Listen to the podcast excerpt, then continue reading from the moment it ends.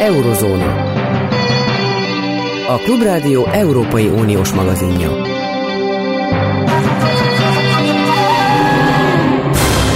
Jó napot kívánok, Zentai Péter vagyok.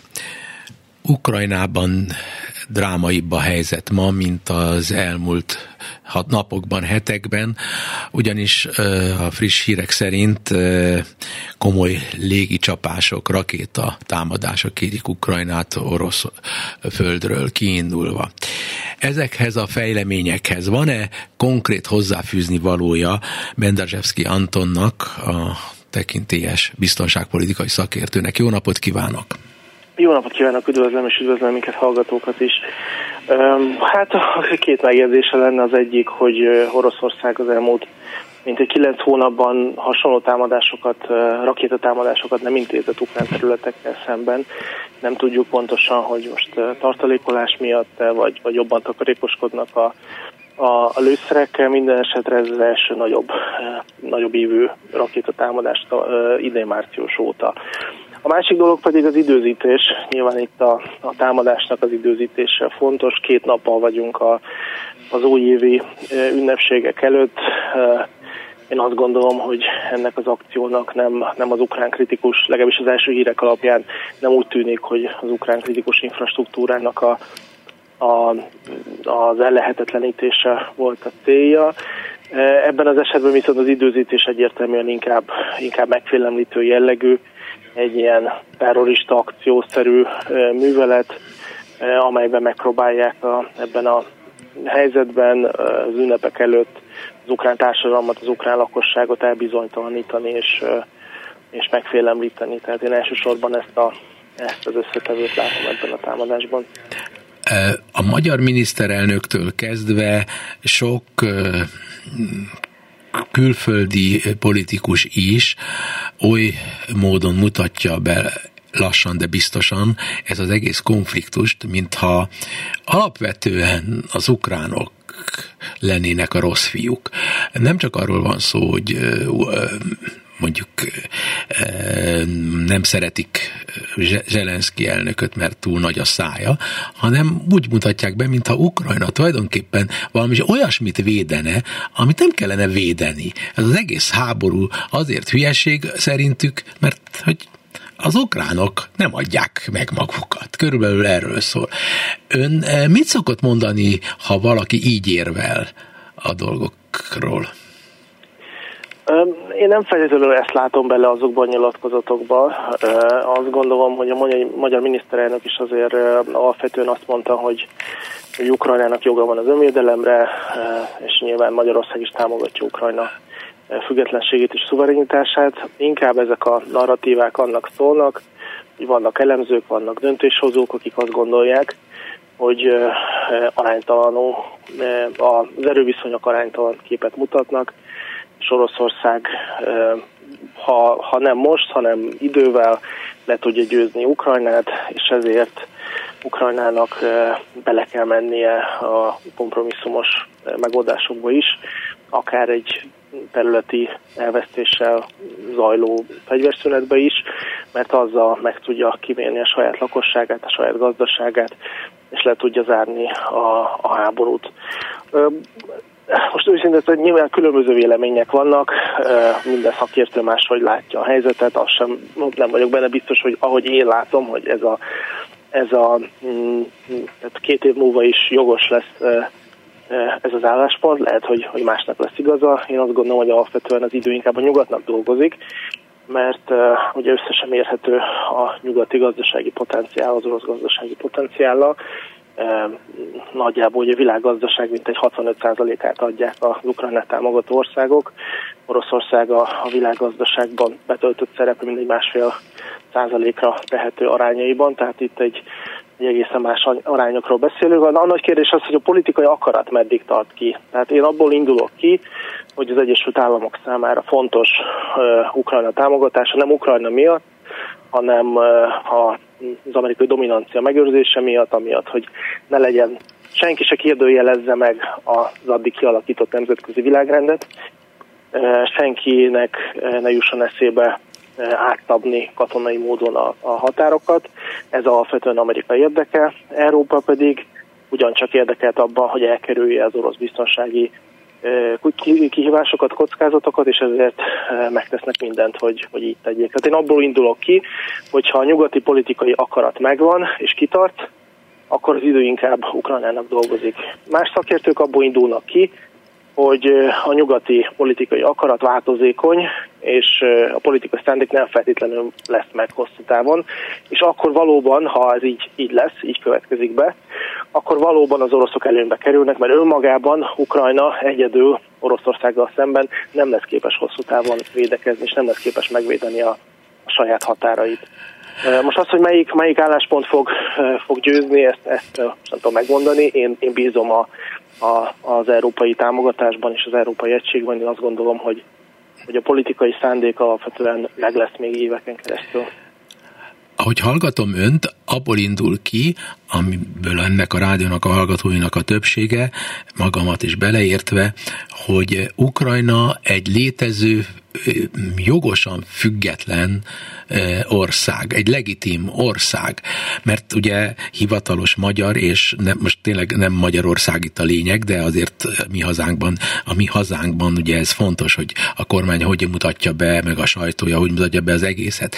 De mintha megfeledkeznének a hivatalos narratívákban arról, hogy az, amikor beindult 2022-ben ez a háború, akkor már néhány napon belül uk, nem, nem a, azokat a területeket érték támadások, amelyeken nagy orosz kisebbség van, és Oroszország magáinak tartja, hanem Kievet. És el, előjött az a hivatalos orosz narratíva, vagy félhivatalos, hogy egész Ukrajnát kell valamilyen módon visszacsatolni, így vagy úgy, nem ezt a szót használták.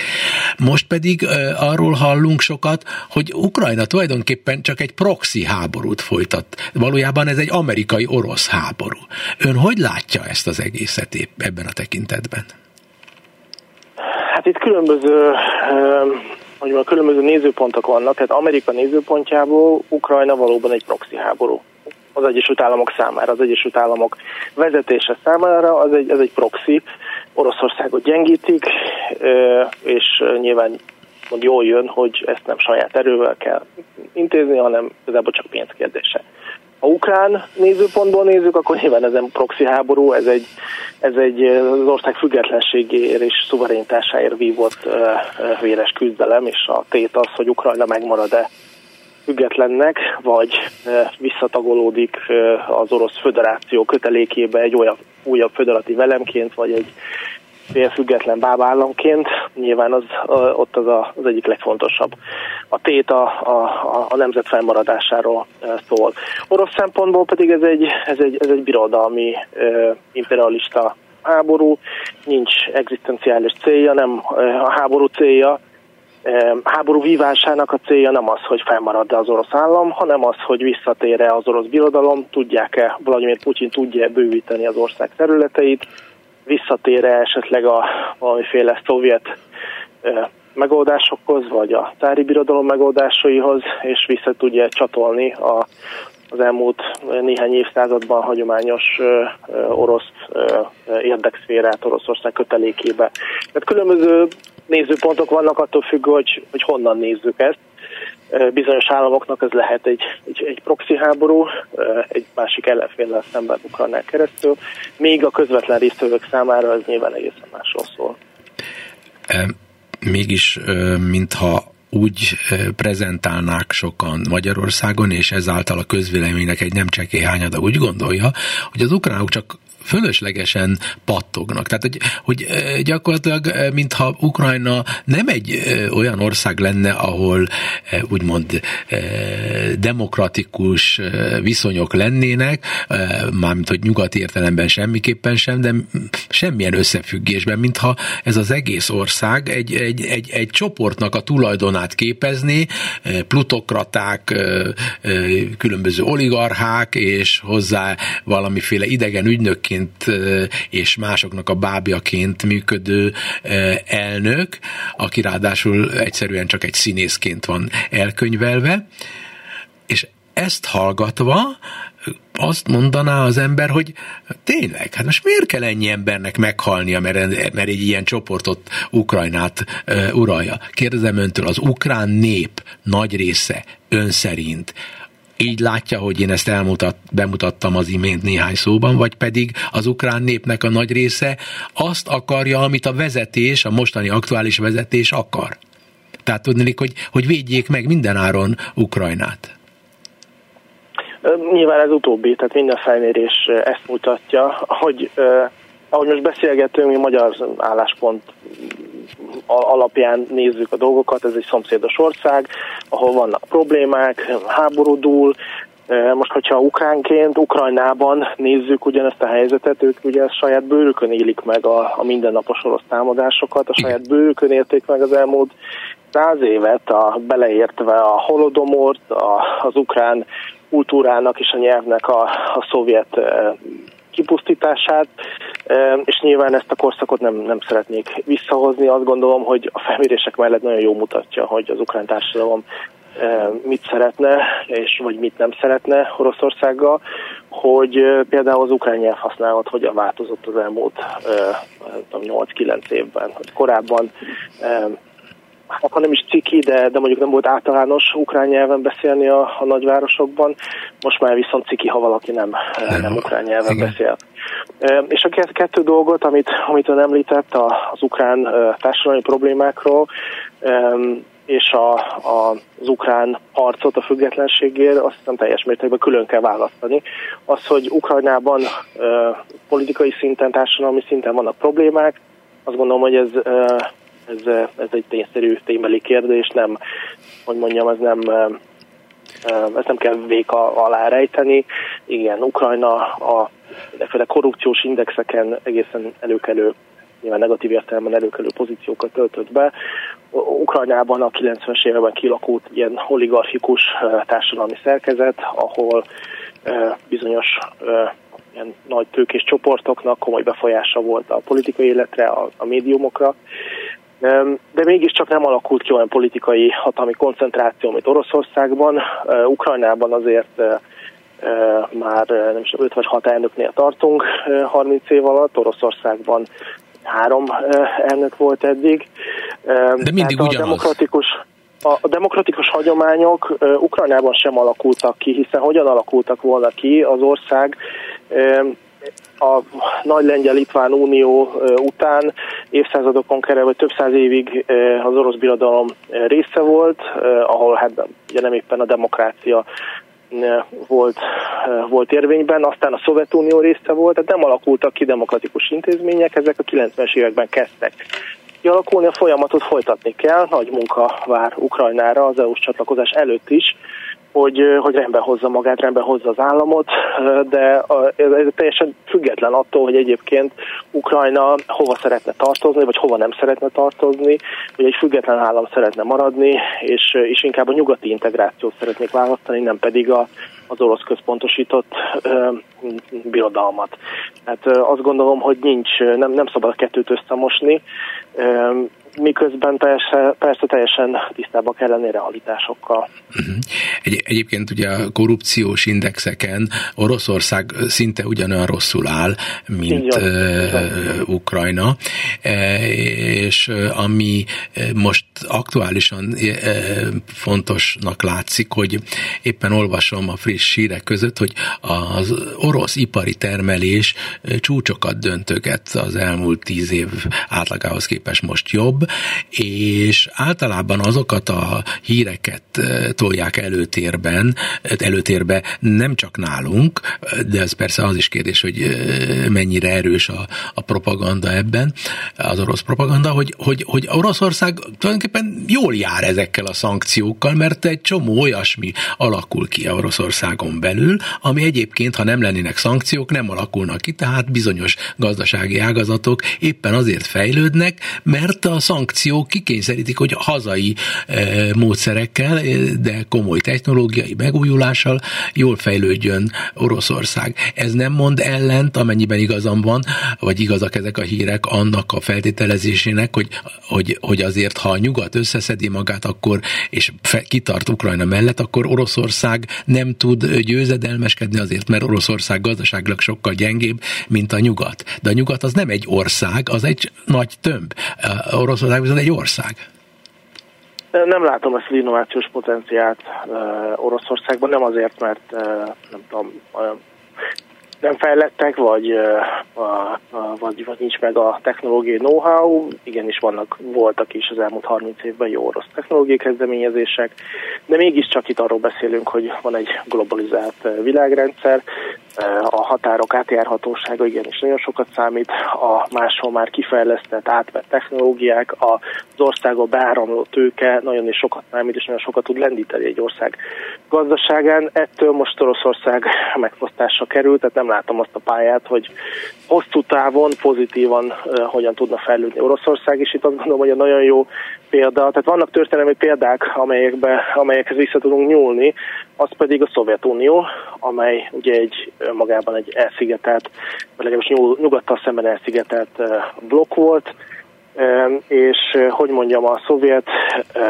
gazdaság nem éppen arról volt híres, hogy képes volt megtermelni azokat a technológiai innovációkat, amelyek elterjedtek a lakosság körében, hogy képes volt megfelelő választékosságot, bizonyos termék palettát biztosítani az állampolgárai számára, és ez egy, ez egy abszolút működőképes jellemző példa, amit, amit szembe tudjuk állítani azzal, hogy ha folytatódik a jelenlegi helyzet, akkor Oroszország ugyanoda fog visszacsöppenni, ahol a szovjet korszakban járt, és az nem egy, nem egy fejlődő pálya a, az ország számára. Van egy másik példa is, ugye 2014-ben már kerültek bevezetésre szankciók a nyugat részére, Oroszország ugyancsak ugye ellenszankciókkal reagált, többek között kitiltották egymás piacáról az európai és az orosz mezőgazdasági termékeket, és akkor is ugye voltak nagy tervek, nagy bejelentések 2014-15-ben, hogy mindez tökéletes Oroszország számára, mert eddig a mozzarella, a sajt, a mozzarella az egy ilyen nagyon jellemző példa volt akkoriban,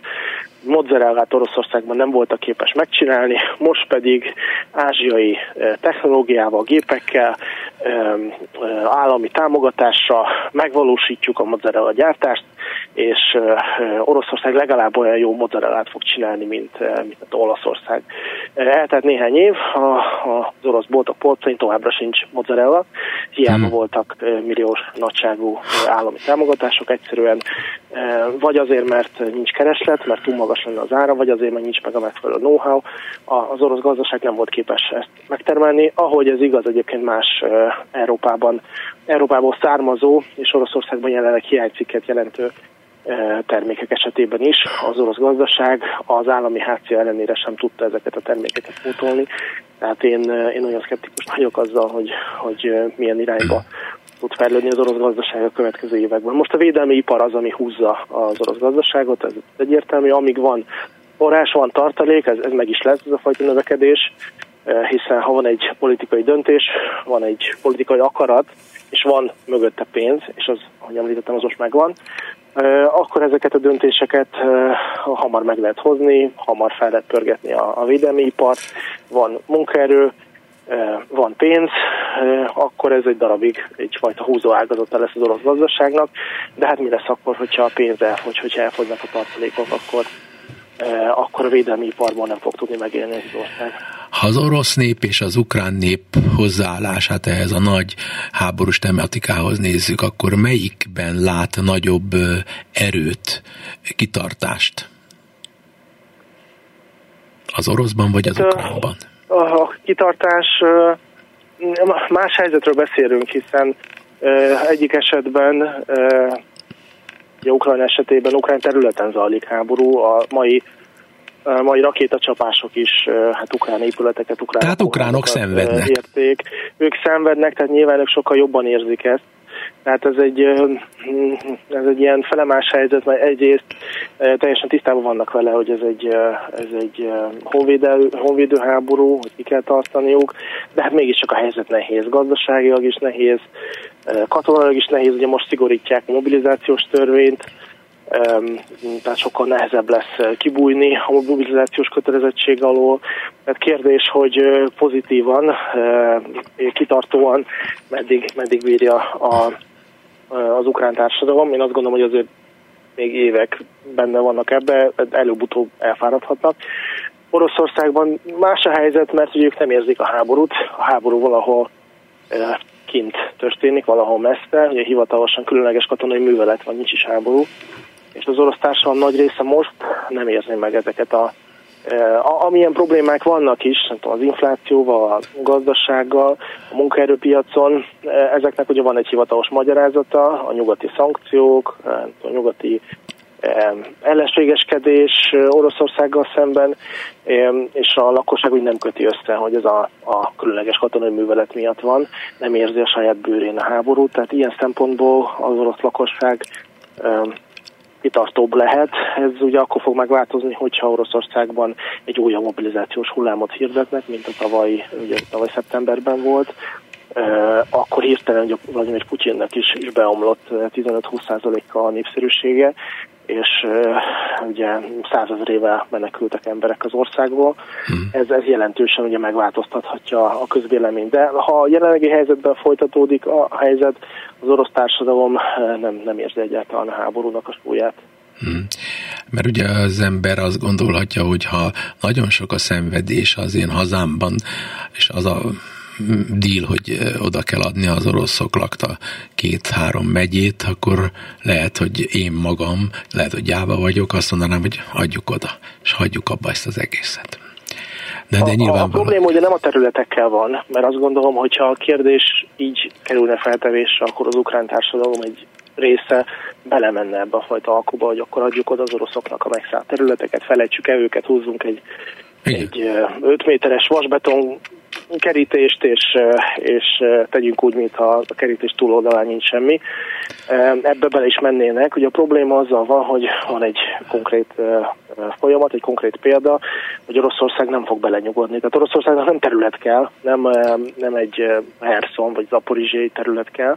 Nekik Ukrajna egésze kell, ahogy 2014-ben sem elégedettek meg a Krimfélszigettel, vagy ugye Donetsk és Luhanszki területek egy részével, hanem eh, ezt csak arra használták fel, hogy Ukrajnát szétfokozatosan leszalámizzák és eh, destabilizálják, és eh, ugye most 2022-ben folytatták ezt a, ezt a dolgot. Tehát Ukrajnában az általános kép van, hogyha az oroszokkal bármibe is beleegyeznek, vagy megegyeznek, vagy fegyverszünet lesz, vagy béke, vagy bármi más, akkor igazából ez csak egy, egy, egy lehetőség, egy időhúzás az oroszok számára, és eltelik néhány újabb év, az oroszok jobban rákészülnek, javítják azokat a, a hibákat, amelyeket 2022-ben vétettek, és így már Ukrajna egészét szerzik meg.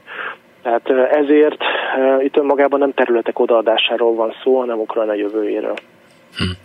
Ezek az utóbbi szavai nagyon fontosak, azt hiszem, hogy mindenki átlássa jobban a helyzetet, mert a kulcs az az, hogy az oroszokkal, ahogy most Bendazsevszki Antontól megtudtuk, autentikus szakértő, tulajdonképpen nem lehet tárgyalni, nem az a típusú kormány és elnök, aki kompromisszumot óhajt kötni, olyan egyszerűt, hogy abba hagyjuk a háborút, és minden rendben lesz.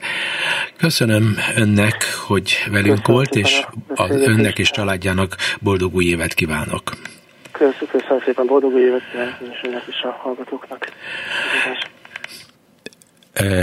Egyesült Államok egy pillanatra még szóba kell, hogy kerüljön, és Csicsman László, aki ugyan közel-keleti szakértő elsősorban, de globális biztonságpolitikai szakértő. Jó napot kívánok! Jó napot kívánok! Ön nem tudom, hogy figyelhette a beszélgetést, arról volt szó, hogy Oroszország vagy Ukrajna fogja tovább bírni, és az előző szakértő azt mondotta, hogy ő úgy látja, hogy a nyugat összeszedi magát, akkor majd és megmarad a, a saját érdekei mentén, akkor több tartalék van Ukrajna mögött, mint amennyi Oroszország mögött. De nem hoztam szóba az Egyesült Államokat. Ha az Egyesült Államokban Trump lesz és a republikánusok lesznek az irányítók, akkor az ön értelmezése szerint összeomolhat ez a nyugati összetartás elsősorban most uh, Ukrajna kapcsán, de felteszem majd a kérdést, hogy Izrael mögött is. De az egy későbbi dolog. Ez, erre mi a válasza? Hát én azt gondolom, hogy ez egy egészen más helyzetet teremt. Trump elnöksége mm, alapvetően sokan ugye mondják, hogy akkor az orosz-ukrán háború is bizonyos szempontból elkerülhető lett volna, és én azt gondolom, hogy valószínűsíthetően ez változtatna a helyzeten, és, és akár el tudom képzelni azt is, hogy Oroszországgal elindulna egy párbeszéd, hiszen az Egyesült Államoknak összességében nem biztos, hogy érdekel, hogy Oroszországot teljes egészében Kínának a karjaiba löki és erősítse a szövetséget. Washington szemszögéből alapvetően Kína a fő veszélyforrás lényegében, és mindent ennek rendelnek alá, ennyiben maga az az orosz-ukrán háború nem segít ezeknek a folyamatoknak meglátásom szerint, ami Washington elsődleges célja. Nem tudom, hogy látja a friss hírt, hogy most Maine, amerikai államban, tehát Maine államban is letiltották az elnökelöltek potenciális listájáról Trumpot, és az a minta mostanában, hogy minél többet támadják jogi oldalról a volt elnököt, annál népszerűbb. Tehát annál inkább emelkedik a, a, a realitása annak, hogy, hogy, hogy ő lesz az elnök. Tehát ez egy egészen speciális világhelyzet kialakulását sejteti mostani fejlemények tükrében. Igen, igen, hát ezt én is így, így gondolom, de az Egyesült Államok nyilván választásokra és egy teljesen önálló dinamika, amelyben hát az, az látható, hogy ha mondjuk csak a külpolitikai területeket nézzük, akkor eh, a Biden adminisztráció eredményei azok meglehetősen eh, kétségesek, és eh, ugye éppen most egy készülő tanulmány kapcsán nézegettem Trumpnak az első idézeteit, amikor elnök lett, és ugye azt fogalmazta meg, hogy e, ha, hogy sokan úgy gondolták, hogy amikor ő elnök lesz, akkor háborúk fognak kirobbanni, és hogy lámlám sikerült például az észak vezetővel is leülni, és hogy alapvetően menedzselni bizonyos folyamatokat, például akár a közel-keleten is, és a világ több pontján is. Hát mindenképpen izgalmas időszak elé nézünk, és hát azért ne felejtsük el, hogy egy amerikai elnök választás azért mindig leginkább az Egyesült Államokról szól, és nyilván a világ többi részén, mint a világ egy meghatározó állama, ezért figyeljük az eseményeket. Ugyanakkor azért a, az amerikai állampolgárok elsősorban itt ugye saját gazdasági, szempontjaik alapján, valamint hát az Egyesült Államoknak a politikai szerepvállalása kapcsán hozzák meg a döntést. Abban a kérdésben, hogy Ukrajnát eh, kell-e támogatni vagy sem, sokkal jelentősebb a nézetkülönbség az amerikai eliten belül, tehát, hogy nagy a, nagy a nézetkülönbség, mert a republikánusok nincsenek oda annyira, ahogy ön is lefestette Ukrajna ügyében, de, de ami Izraelt illeti, és ön egyetemi tanárként, tudósként elsősorban a közel-kelettel és az ázsiai, közép-ázsiai térséggel foglalkozik, mi a gondolata, hogy marad az a nagyon kemény Izrael barát politika Trump esetében is, mint amilyent mostanáig legalábbis Biden-nél láthattunk? Hát ugye ezt mindenképpen látni kell, hogy Trump elnök volt, aki tető alá hozta az Ábrahám egyezményeket 2020. szeptemberében, és végső soron ez azon is alapult, hogy Trump elnök és Netanyahu miniszterelnök között egy nagyon szoros személyes viszony alakult ki, amely ugyanez egyébként nem mondható el Biden elnök és Netanyahu közötti viszonyról. Tehát én azt feltételezném, hogyha Izraelben változatlanok maradnak a személyi feltételek, amelyre egyébként szerintem középtávon kicsi az esély, mármint hogy a Netanyahu kormány az marad, akkor azt gondolom, hogy a, a reláció szoros és erős lesz.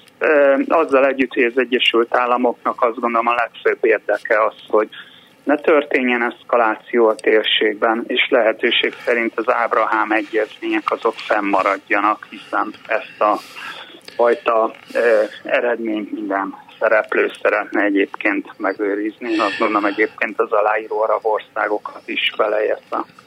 Igen, nem említette, hogy a megjegyzése szerint, vagy tanulmányai alapján azt tudja mondani, hogy kicsi a valószínűség annak, hogy Netanyahu marad. De minél hosszabb ez a öldöklés, ami folyik most Izrael környékén, annál inkább tudja stabilizálni potenciálisan a hatalmát Netanyahu. Tehát én amma kevesek közé tartozom, akik azt mondják, hogy bármennyire is borzalom Izrael számára, Izrael népe számára az, ami zajlik, magának, Netanyahu-nak és az ő támogató szélsőséges vallási erőknek sem taktikailag, sem stratégiailag nem biztos, hogy olyan rosszul jön. Ezt a véleményt egyébként én is osztom, tehát azzal, hogy a politika, ugye főleg az izraeli politika azért elég sok kiszámíthatatlanságot tartalmaz, ahogy láttuk a lényegében az elmúlt három-négy évnek a választásainak a, a során. Tehát maga a konfliktus és a katonai beavatkozás Izrael elrettentő képességének a helyreállítása, az alapvetően mindenképpen Netanyahu-t támogatja, ugyanakkor azt azért látni kell, hogy ha véget ér egyszer a konfliktus, akkor azok a törésvonalak, amelyek az izraeli társadalomban jelen voltak október 7 előtt, ezek azt gondolom fenn fognak maradni, és azért az október 7-i eseményekért elég sokan, ha Izraelen belül felelős kell találni, akkor nagyon sokan emlegetik Netanyahu-nak a palesztin politikáját, és egyáltalán azokat a folyamatokat, amelyeket ő végrehajtott, azzal együtt, hogy a lakosság nagy része nem támogatja egyébként a két államos megoldást. Ugyanakkor az elmúlt években annak lehetünk mindannyian a tanúi, hogy az izraeli elit nek az a része, amelyik nagyjából mostanában e, uralja az izraeli politikai életet és a közvéleménynek az eme elit által befolyásolt része, sikeresen eladta a világnak azt a dogmát, hogy nem lehet két állam megoldás, olyan nincs. Tehát, mint a világ legtermészetesebb dolgaként beszélnek arról, hogy nem lesz két állam, nem lesz palesztin állam és zsidó állam. A másik, ami szintén újdonság, hogy dogmaként van előadva Magyarországon is, és sok más országban, az, hogyha valaki Izraelt bírálja, akkor az antiszemita. Ez korábban ilyen nem volt. Ez, ez, egy, ez egy új szellem megnyilvánulás, és gyakorlatilag megkövezés vár sokakra, akik ezt a dogmát nem fogadják el? Ön mit szól ezekhez az általam említett fejleményekhez? Hát az utóbbi kapcsán azt tudom mondani, hogy azért lényegében az elmúlt két évtizedben már láttuk azt a tendenciát, amikor Izrael politikáját bírálókat alapvetően antiszemitának bélyegezték, hogy ezt az új antiszemitizmus fogalmával szokták leírni. Tehát azt gondolom nem új keletű, bár talán most volt a legerősebb a mostani konfliktus kapcsán. Az első gondolat, hogy a két államos megoldásnak a kérdése, most direkt megnéztem néhány friss közéleménykutatási adatot ennek kapcsán, hogy az izraeli társadalom hogy látja ezt a, a kérdést. És a háborús, tehát a mostani október 7-i konfliktus előtt márciusban a Pew évente végzett egy közéleménykutatást, ez azt mutatja, hogy 35%-ra csökkent a az izraeli társadalomban azoknak az aránya, akik támogatják a két államos megoldást. Ez egyébként 50 százalék volt 10 évvel ezelőtt, és a legnagyobb esés az azt lehet mondani, hogy az izraeli arabok körében figyelhető meg, ami egy nagyon érdekes dolog, akik ugye a lakosságnak mintegy 20%-át teszik ki. Itt ugyanis 10 évvel ezelőtt még 70% fölötti támogatást látunk. Ezzel szemben ez most lényegében 40% körülire esett le, vagyis hát Izraelnek nem csak a zsidó, hanem az arab állampolgárai is úgy látják, hogy ez nem a legfőbb megoldás. Ugyanakkor azt gondolom, hogy különbséget kell tenni a gázai vezetés a nyugati part között, Izrael szemszögéből, ugyanis legfrissebb közöleménykutatási adatok szerint az izraeli lakosság nagy része nem támogatja a gázai vezetnek az újbóli megszállását, tehát mindössze 33 százalék támogatja, viszont azt sem támogatja, hogy a palesztin hatóság esetleg átvegye itt a hatalmat, mint esetleg újra egyesítve a gázévezetet és a nyugati partot. Ez 11 százalékos támogatást élvezett ebben a közvéleménykutatási adatban, viszont körülbelül a lakosság fele támogatja Netanyahu-nak azt a törekvését, ugye ez korábban volt a kormányzatnak egy meghatározó politikája, hogy a nyugati part bizonyos területeit anektálja. Ugye ez különösen 2020-ban az Ábrahám egyezmények aláírása előtt volt napirenden, viszont ugye az a probléma, hogy hát valamilyen megoldást kell találni a palesztin kérdésre Izraelnek a közép és hosszú távú biztonsága érdekében mert hogy jól látható, hogy a jelenlegi politika az nem szavatolta Izraelnek a biztonságát. De, de most, ha belelát az izraelieknek a fejébe, ha azt mondják, hogy a többség azt mondja, hogy nem, még a izraeli arab állampolgárok is azt mondják, hogy ne, ne legyen két állam, mert nem hisznek abban, hogy a palesztin állam, ami létrejönne, az egy rendesen működő állam lenne, biztos korrupt, korrupciós hálók lennének, maffiák, stb. stb. Ettől félnek, és eleve ez a gyengeség, ez folyamatosá tenni a izraeli biztonsági problémáknak a további élését, stb. Ezt én értem. Viszont mit gondolnak? Hát, hogy akkor mi a megoldás? Hát, hát mi a megoldás egy olyan helyzetben, amikor az egész Palesztinát nézzünk, és amelyet Izrael ellenőriz de facto, akkor összesen 7 millió arab, beleértve a másfél millió izraeli állampolgár, arab állampolgárt, és 7 millió zsidó van. Akkor, és, és ezt az egészet el, el akarják nevezni így vagy úgy, a vallási erők mindenképpen, zsidó nemzeti otthonnak, zsidó nemzetállamnak. 7 millió arabbal, 7 millió zsidóval. Ez, ez, ez, ez egy megoldás? Hát nyilván a elméleti szempontból két megoldás van, a két államos vagy az egy államos megoldás, és nyilván az az egy államos megoldás, hogyha ez a megoldás, akkor ugye felmerül a kérdés, hogy Izrael valójában egy demokratikus országként működik-e tovább, és hogy vajon ez a zsidó államiság, amelyet ugye Izrael korábban törvényben már elfogadott, ez vajon ebben az esetben mit jelent a demokráciára nézve, hogy kapnak-e ugyanolyan típusú jogokat, mint az izraeli arabok, vagy más kisebbségek Izrael területén, hiszen ez ugye nyilvánvalóan visszaüthetne akár biztonsági helyzetre, gazdasági helyzetre, és hát nem utolsó sorban a politikai vezetés az állam identitására. Tehát azt gondolom, hogy nem, és hát nyilván sok radikális gondolat merült fel egyébként az elmúlt években, például a lakosságcsere kérdése is, amelyel kapcsolatos gondolatokat most is látunk a gázévezet kapcsán, hogy jó lenne, ha Egyiptomba mennének, vagy más országba, amit ugye az arab országok és köztük Egyiptom természetesen nem támogat semmilyen formában. De azt gondolom, ami hát sajnos egy elhúzódó konfliktus prognosztizál, hogy hogy nyilván a gázai konfliktus valamikor lezáródik, viszont ennél sokkal nagyobb problémának látom magának a nyugati partnak a helyzetét. Az világosan látszik, hogy az izraeli társadalom azt sem nagyon támogatja, hogy külső erők lépjenek be a konfliktusba, mondjuk arab országok esetleg tartsák fenn a rendet, akár a nyugati parton vagy a gázívezetben.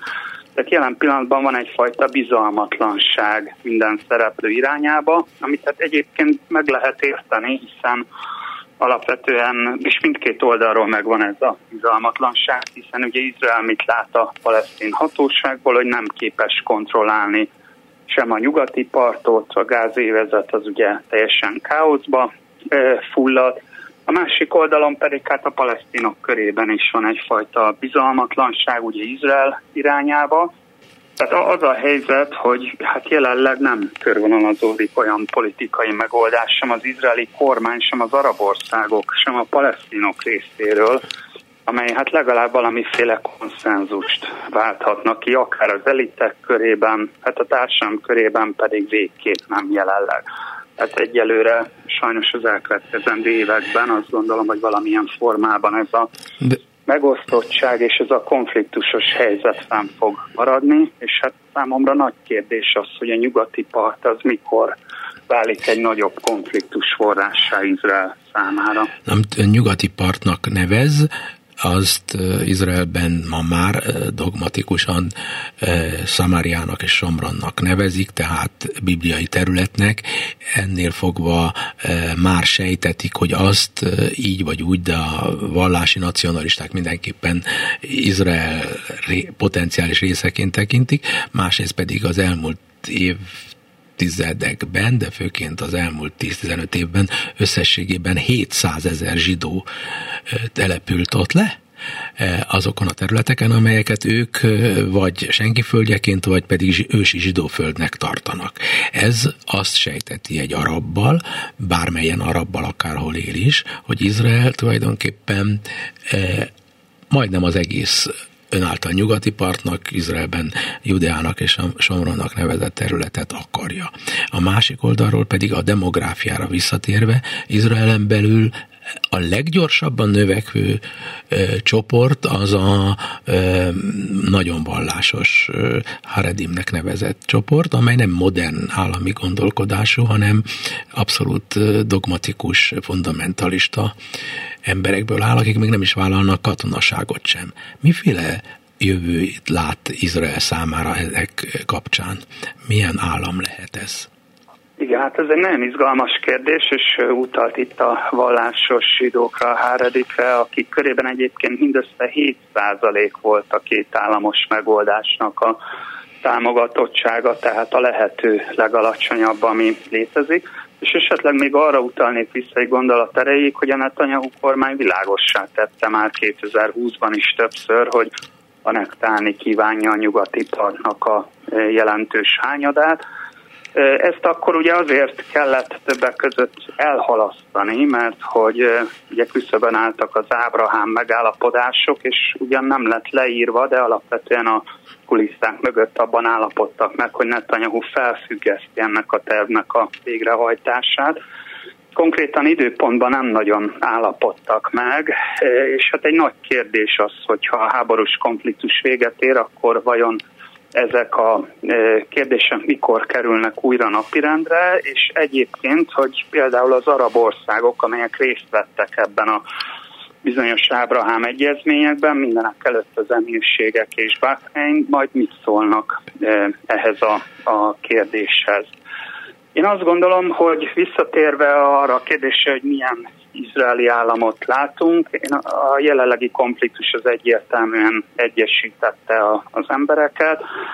Látjuk az egységkormányt, viszont amint ez véget ér, azt gondolom az izraeli társadalomnak a törésvonai, vallásos, szekuláris, zsidó, izraeli, arab, és hát sok egyéb politikai megosztottság, askenázi, szefárdi, mizrahi zsidók közötti különbségek, ezek újra napirendre kerülnek, és hát azt ugye nyilván nem lehet megjósolni, hogy melyik politikai erő fogja kormányozni Izrael, de azt mindenképpen ki lehet jelenteni, hogy Izrael biztonsága véget alapvetően át kell gondolni ezeket a kérdéseket, mindenek előtt a palesztin kérdést, mert Izrael egy jelentős árat fizetett most ezért a jelenlegi konfliktusért. De, de évtizedek óta egyre jelentősebb árat fizet a, az izraeli nép, minél több különböző országokból, a világ legkülönbözőbb csücskeiből érkező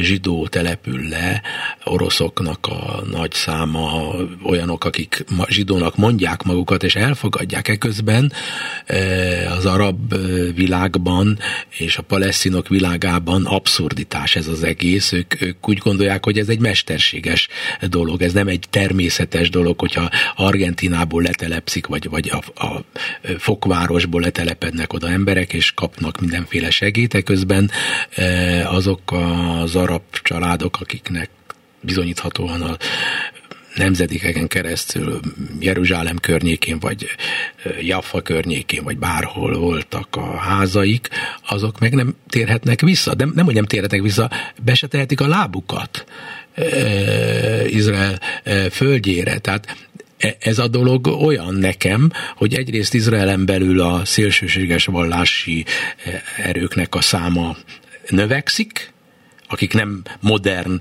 high-tech Izraelben gondolkodnak, semmilyen Izraelben. Szóval ők úgy élnek, mintha nem ebben a világban élnének. A másik oldalon pedig itt vannak ezek az arabok, akik tök szerencsétlennek és igazságtalanságba sodort embereknek érzik magukat. Más kérdés, hogy a tények mit jelentenek, történnek, de, de, de, de teljesen kilátástalan az én szememben. Tehát, mint hogyha az egész arról kell, hogy szóljon örökkön örökké, hogy legyen konfliktus, mert ez tartja össze az egészet.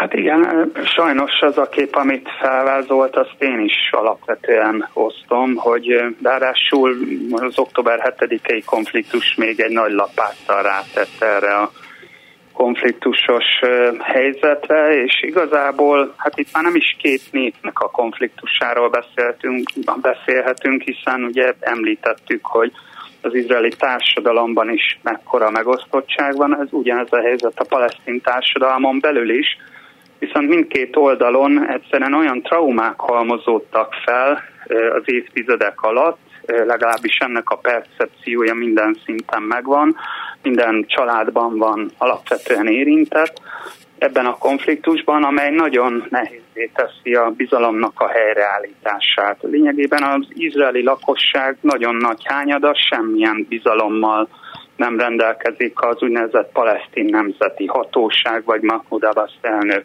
irányában, és hát ennek a helyreállítása lehetne, azt gondolom az egyetlen lehetőség, vagy valamilyen újjászervezése a palesztin oldal kormányzatának, amelyhez természetesen azért Izrael segítségére is szükség van, ami bármilyen formában menedzselhetné ezt a jelenlegi helyzetet. Én azt gondolom, ha Izrael azt az utat választja, hogy teljes egészében anektálja a nyugati partot, az hosszú távon biztos, hogy ö, olyan biztonsági helyzetet fog előtérbe hozni, amely, ö, amely összességben nem szolgálja ö, az izraeli társadalomnak a harmóniáját.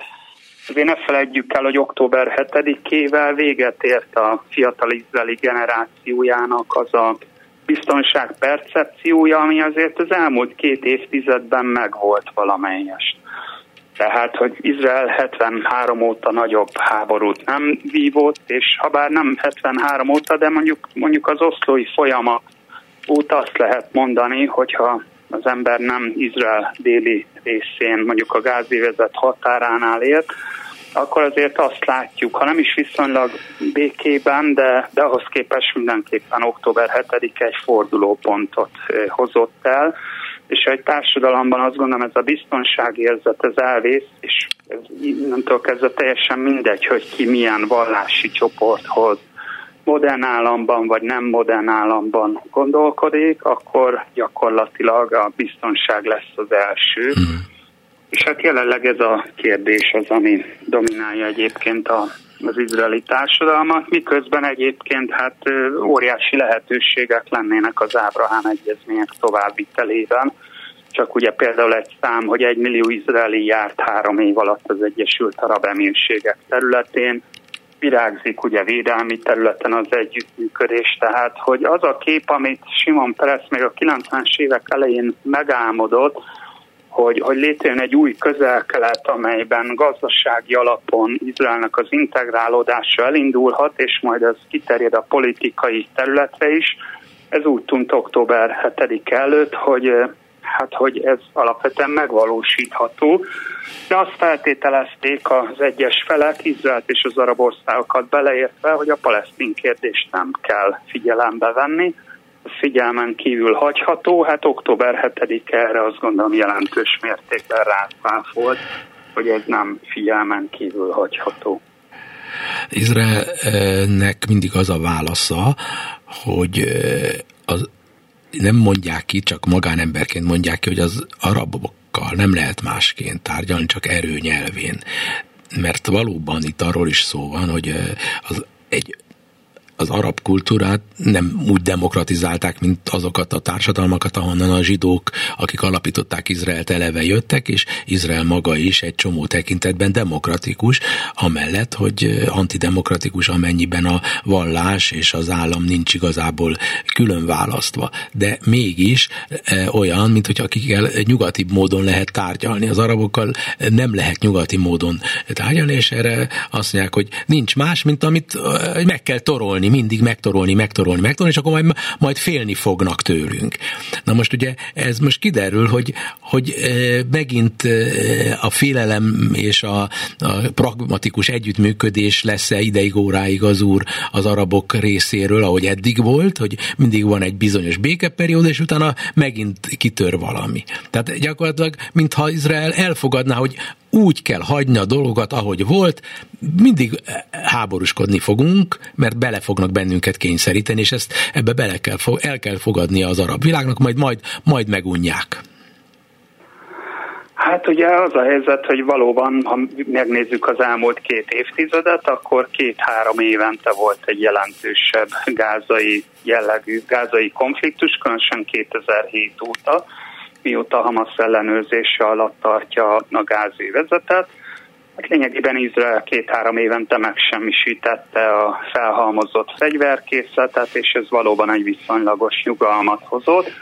De azt nem felejtsük el, hogy itt azért a mostani október 7-i események annyiban más jelentenek, hogy hát itt azért nem egy alacsony intenzitású konfliktust látunk, a Hamasnak a támadása az minden korábbit azt gondolom felülmúl, és hát hogyha lehet egy hasonlattal élni, akkor még Egyesült Államoknak a szeptember 11-i terrortámadás ez egy szörnyű esemény, de Afganisztán távol van az Egyesült Államoktól, addig a gázévezet az Izraelnek a szomszédságában hmm. található. Tehát én azt gondolom, hogy visszatérni arra, hogy két-három évente lesz egy gázai konfliktus, most nem lehet majd, és amit még egyszer nagyobb problémának látok, hogy miközben a két-három évente kirobbant a gázai konfliktus, a nyugati parton azért viszonylagosan nyugalom volt, és hát most azt látjuk, hogy azért ez jelentős mértékben felborul, megjelennek ugye önálló palesztin fegyveres csoportok, a másik oldalon pedig az izraeli telepesek radikalizálódnak, fegyvert fognak, palesztin civilekkel szemben fordulnak, ez mindennapossá válik a, az erőszak a nyugati parton is, és azt gondolom, hogy ezt egy anexióval sem lehet egyik pillanatra a másikra megváltoztatni. Az a kérdés, hogy van-e olyan politikai csoport, és hogy Izrael elfogadja-e azt, hogyha hát akár a nyugati part, vagy a gázévezet területén felemelkedik, és hogy hogy lehet ennek a politikai csoportnak elősegíteni a létezését. Hát az, hogy kivel hogy lehet tárgyalni, erre azt tudom mondani, hogy Izraelt is beleértve bármilyen szerződést aláírtak e, ezen a területen, az nagyjából egy papír maradt. E, különösen kiemelném az oszlói megállapodást. Az oszlói traumának pont az a problémája, hogy pusztán alapelveket rögzítettek, nevezetesen a e, békért átadjuk a területeket cserébe, Hát Izrael nem kapott békét cserébe, a palesztinok meg nem kapták meg a területeket. Na most, hogy mi volt előbb, eh, hogy ki a hibás ebben, nyilván mindkét oldalnak van egy saját narratívája, mindenkinek megvan természetesen a saját igazsága, csak ez alapvetően nem viszi előre a problémának a megoldása. És valószínűleg 2024-ben sem tudunk mástról majd beszélni, mint arról, amiről most beszéltem Csicsman László közel-kelet szakértővel, egyetemi tanára. Nagyon szépen köszönöm önnek, boldog köszönöm. új évet kívánok. Köszönöm, és én is boldog új évet kívánok. Köszönöm szépen a hallgatóink nevében, és én magam is az összes munkatársam nevezetesen Simon Erika Túrilú és Bencsik Gyula nevében boldog új évet kívánok minden kedves hallgatónknak. Jövőre találkozunk a Viszonthallásra. Önök a Klubrádió Európai Uniós magazinját hallották.